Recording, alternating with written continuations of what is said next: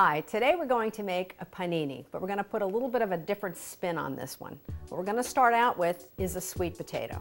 So I'm going to peel my sweet potato, and I'm going to slice it into quarter inch slices and drop it into boiling water for 8 to 10 minutes just until it's fork tender. While my sweet potatoes are cooking, I just want to take a moment just to talk about sandwiches. And we know of sandwiches as being convenience food, and convenience foods often, often compromise your health because they're made with cheaper ingredients and loads and loads of fat. So you can put together a really creative, delicious sandwich like the one we're going to do for not a lot of money, and, and you have full control over the ingredients that go on it. So you can keep it really colorful, really healthy, and really delicious. Now that my sweet potatoes are cooked, we can begin assembling our sandwich. I've got two slices of whole grain bread. I'm going to lay on some red onion, nice slice of juicy tomato, some fresh avocado,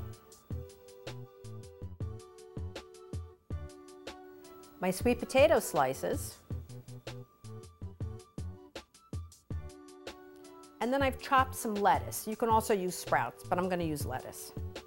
My dressing is going to be a hummus. I like to use hummus on sandwiches instead of heavy mayonnaise. It's just, it's lighter, it's healthier, and adds a great twist and taste to this panini.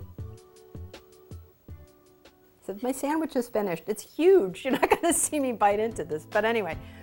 So my sandwich is done. And I've got loads of terrific ingredients on here. And especially, I want you to especially, you know, think outside of the box with the sweet potato. So we've got the sweet potato, we've got the tomato, I've got the avocado, I've got this delicious healthy hummus. You can't go wrong with this sandwich. You can swap out whatever ingredients you like, but try this one. This is absolutely delicious. I love this. This is a great combination of ingredients, and I encourage you to try it. Think outside of the lunchbox a little bit when you're making sandwiches. See you next time.